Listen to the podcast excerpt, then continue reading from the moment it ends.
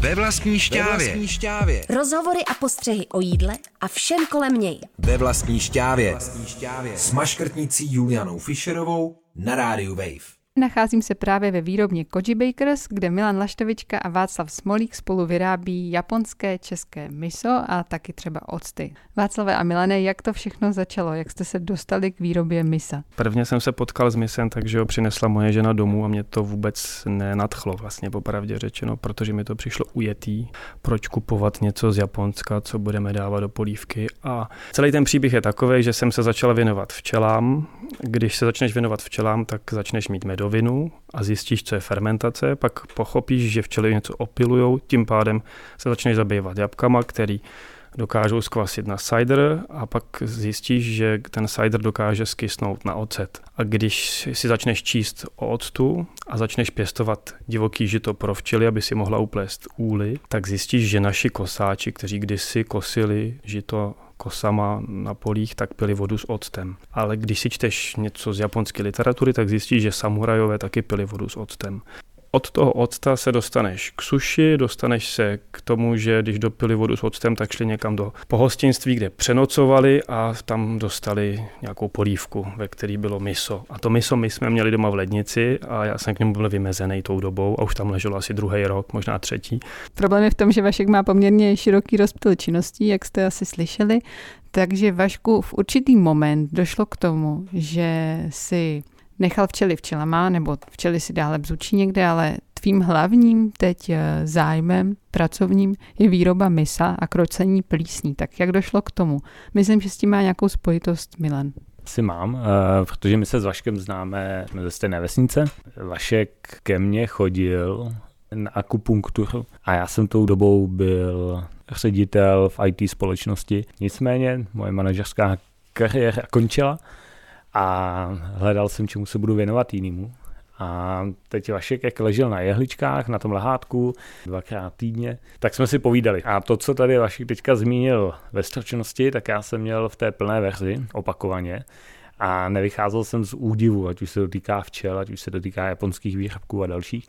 No a Vašek mi ty výrobky taky nosil, to, co dělá doma, takže ať už to byly octy, ať už to bylo miso, ať už to byly shiokoji a další. No a já jsem byl nadšený, moje žena byla nadšená, která nás toho potom vrsela. A tak jsem se Vaška opakovaně ptal, proč se tím teda neživí, když tohle umí dělat. Já jsem navrhl, aby jsme se s tím teda zkusili živit, aby jsme zkusili vyrábět tohle miso a další věci nejdřív v malým a uvidíme, takový pilot. No a jak jsme se domluvili, tak jsme za dva měsíce začali, takže to byl leden. Ten pilot se docela povedl, vypadalo to, že to, co děláme, tak lidem chutná. Takže miso nadchlo vás, vaše rodiny, vaše potomky, ale co to teda to miso je? Jakou to má spojitost s těmi plísněmi? Když bys to měl Vašku úplně polopaticky vysvětlit? Tak když to zjednoduším, je to prainstantní základ na polívku, který se dá použít do úplně jakýkoliv slaného jídla, ale nejenom slaného, protože zvýrazňuje takovou tu chuť, kterou všichni milujeme. To říká se i umami japonský, my v Čechách pro ní asi nemáme zatím ještě oficiální název. Je to ta chuť, která vzniká třeba přidáním syntetického glutamátu do jídla. Je to vlastně taková ta intenzivní vývarová chuť, kterou všichni milujeme. Tak to je ta složka v misopastě, která v ní vítězí. Ale ta složka tam není přítomná úplně od začátku, respektive to vaše miso vyrábíte z hrachu nebo ze soji, což jsou na začátku poměrně chuťově, řekněme, nudné potraviny. A nějakým způsobem se z toho stane tahle ta super chutí, lahodností nabušená záležitost zvaná misopasta. A tu zásadní roli tam hraje právě plíseň. Tak jak k tomu dojde? Jmenuje se kropidla grýžový v česky ta plíseň a vznikne ta chuť tím způsobem, že ten kropidlák, když my ho vypěstujeme na něčem, třeba na rýže, a není to důležité na, na čem, na nějaký obilovině v tomhle případě, tak uloží do té obiloviny enzymy, které dokážou naštěpit bílkovinu a tuky ze soji nebo z hrachu nebo z cizrny a dokážou tu bílkovinu zároveň zjednodušit, takže ji vlastně jakoby předtráví. Udělají něco hodně podobného, co by se dělo v našem těle, protože my dokážeme produkovat enzymy, které štěpějí takovéhle věci. Slinivka to zařídí a e, enzymy ze slinivky jsou ty, které potom můžeme jaksi ušetřit, když jíme takové jídlo, protože ta, ta, ta potravina už je připravená k tomu, aby byla přímo stravitelná což je velice prospěšný, asi je to i dietní, pro ty Japonce předpokládám, že to mělo ten efekt, že se najedli a rovnou mohli zase pracovat na pole a ne, netrpěli takovým tím únavovým syndromem, tak může za to plíseň a ta plíseň se musí umět vypěstovat, ta plíseň neprodukuje mykotoxiny a je to jedna z těch hodných plísní, jako je třeba penicilin, protože ten nám, ten nám zachránil vlastně civilizaci a jako je třeba plíseň, která se používá na hermelínu, protože ta zase nám zachránila chuťovou část tohohle druhu síra.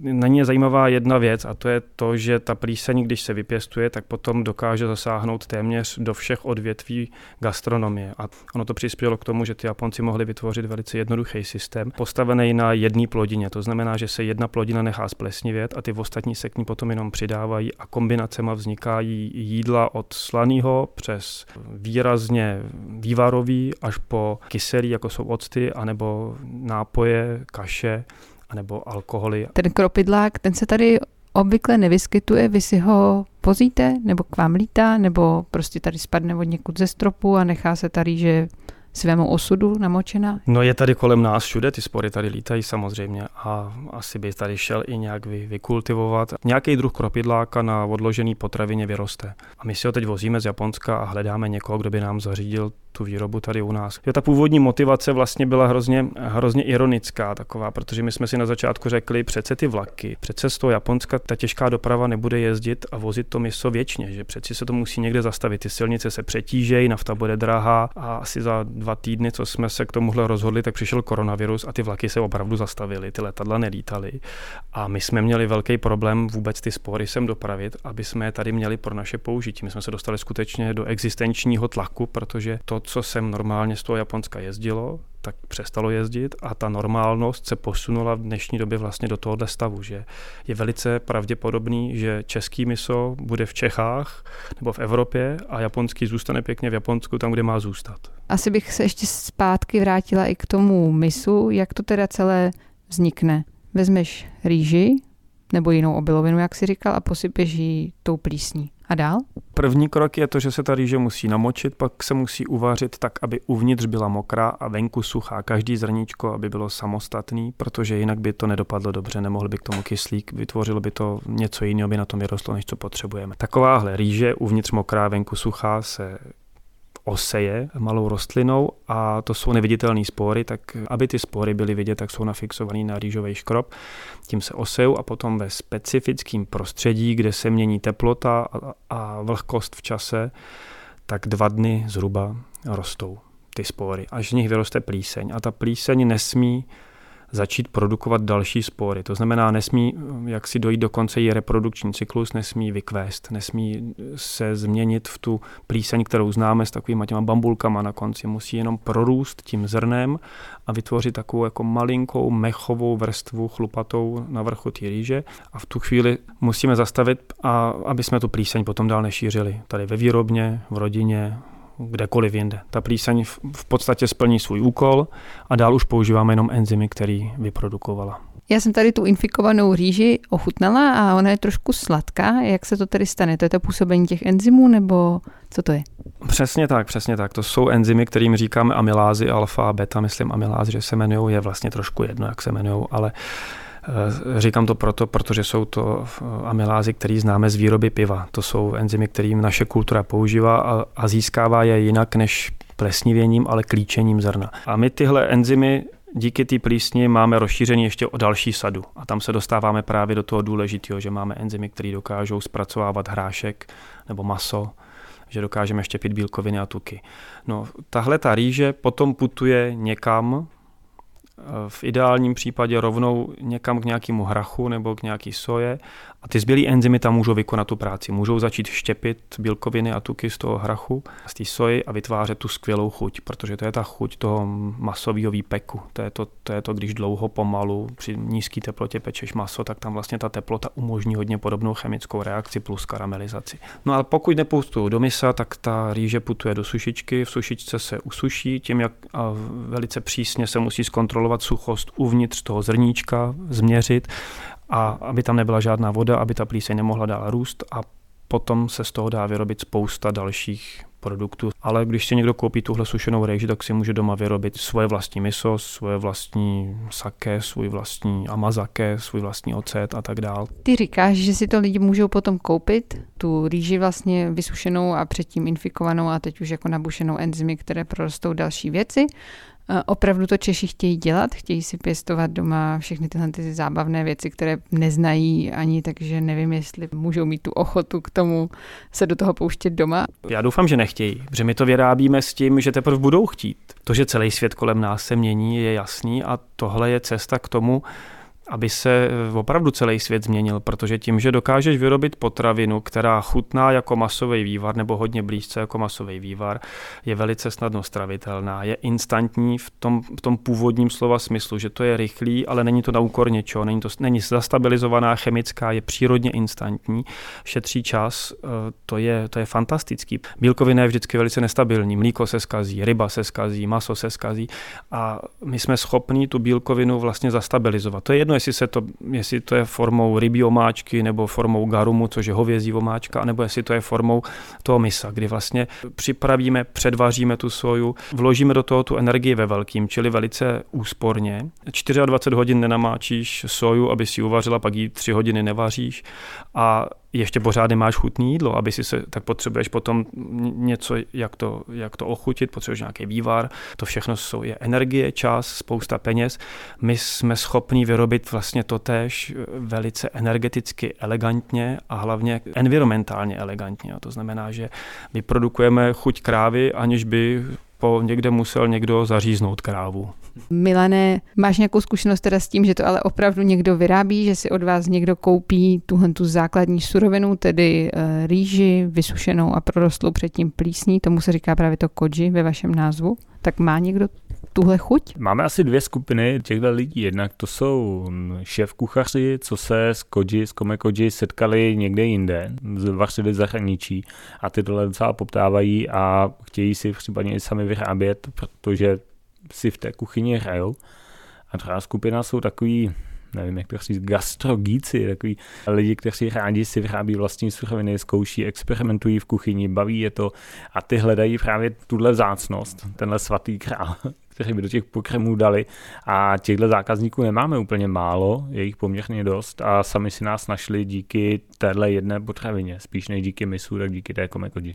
Může se ta potravina infikovaná nějak tím kropidlákem, teda rýžovým, tím hodným, nějak zvrhnout nebo pokazit, nebo je to úplně bezpečné? Není tam proto prostor. My toho kropidláka, jestli mu tak můžeme říkat, eh, vlastně využijeme jenom. My tu přírodu použijeme ve svůj vlastní prospěch. To znamená, že z toho kropidláka použijeme ty enzymy, které produkuje a pak ho kompletně vlastně zničíme. To miso vyráběli prostí zemědělci někde v Japonsku a to tom jejich středověku nebyli žádní vědátoři, takže to by se asi děli špatné věci, kdyby se to dokázalo zvrhnout.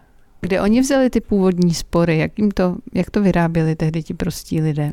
V Japonsku to tak jako vyladili, aby to bylo elegantní, snadno proveditelný, čistý a takový jako evropský vlastně. V tom zbytku tak ta kontinentální Azie k tomu přistupuje mnohem víc bahnitě. Není to zdaleka tak elegantní a třeba konkrétně v Koreji, odkud to pravděpodobně, nejpravděpodobněji do toho Japonska přišlo, tak tam se to dělá tak, že se uvaří takový kostky, jmenují se meju.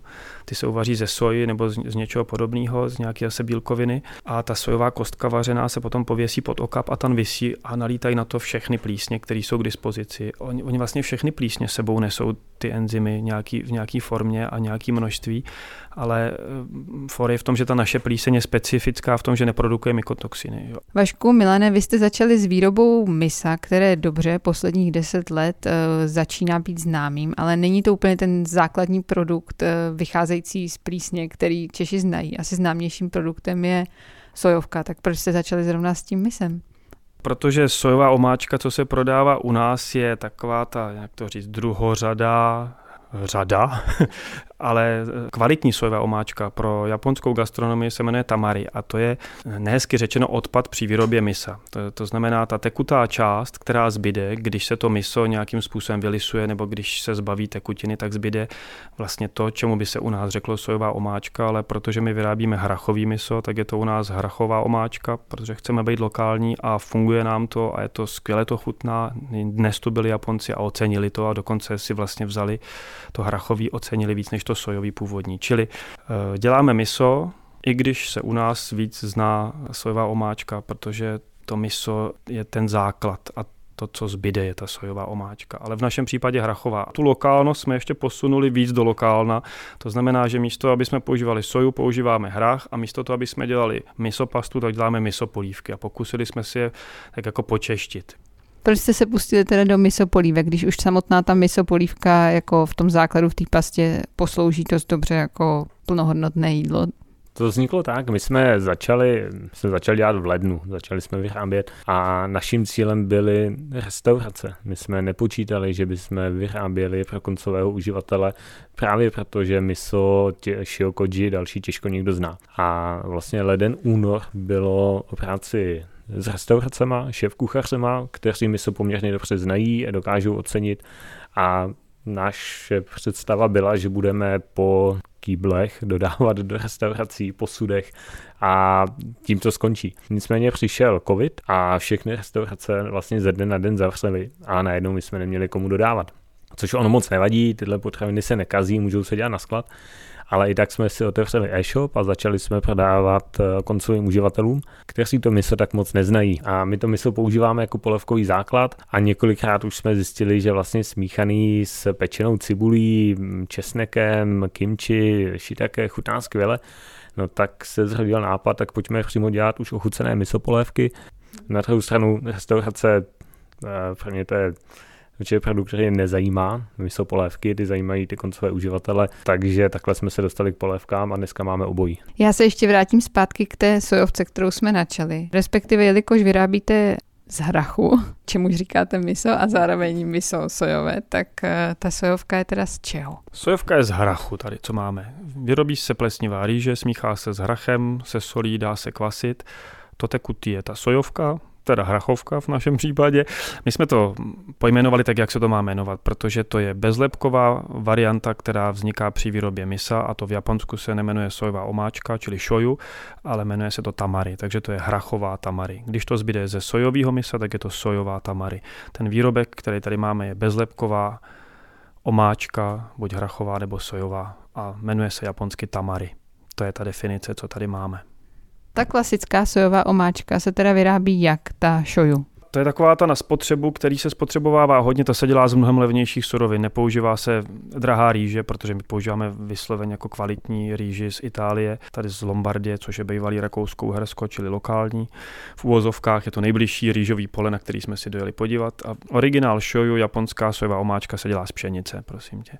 Tam je většina pšenice a k tomu se dá nějaká soja. Nebo se, pokud je to velice jaksi specifická, těžká, tmavá, tak se dělá třeba z ječmene, nebo se dělá jenom jenom ze samotné soji, taky existuje varianta, dokonce existuje varianta jenom ze samotné pšenice. Je to maličko jiný výrobek a je lepkový každopádně.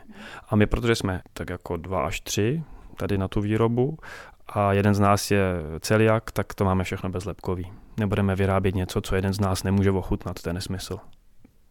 A tu zbylou tekutinu z toho sojového misa nějak upotřebujete, nebo jste rezignovali teda úplně na sojovou tamary? My tamary z misa nevytahujeme. To miso, které prodáváme, tak je nepasterizovaný, je se zachovalou tamary, takže se jí dobře rozpouští a tak dále na tu tamary, tak máme samostatné sudy a to naopak vyrábíme jenom kvůli té tekutině a zase to miso je tam to odpadní, který potom používáme právě třeba jako základ nebo, nebo jiným způsobem. Ale e, ze sojového misa, stejně jako z hrachového misa, tamary nevytahujeme, ta tam zůstává a když si někdo koupí miso od nás, tak v něm má i tu tamary. Takže ta tekutina, která v té skleničce může být, tak je právě ta tamary. To byl spíš takový jako teoretický příměr, jak to funguje.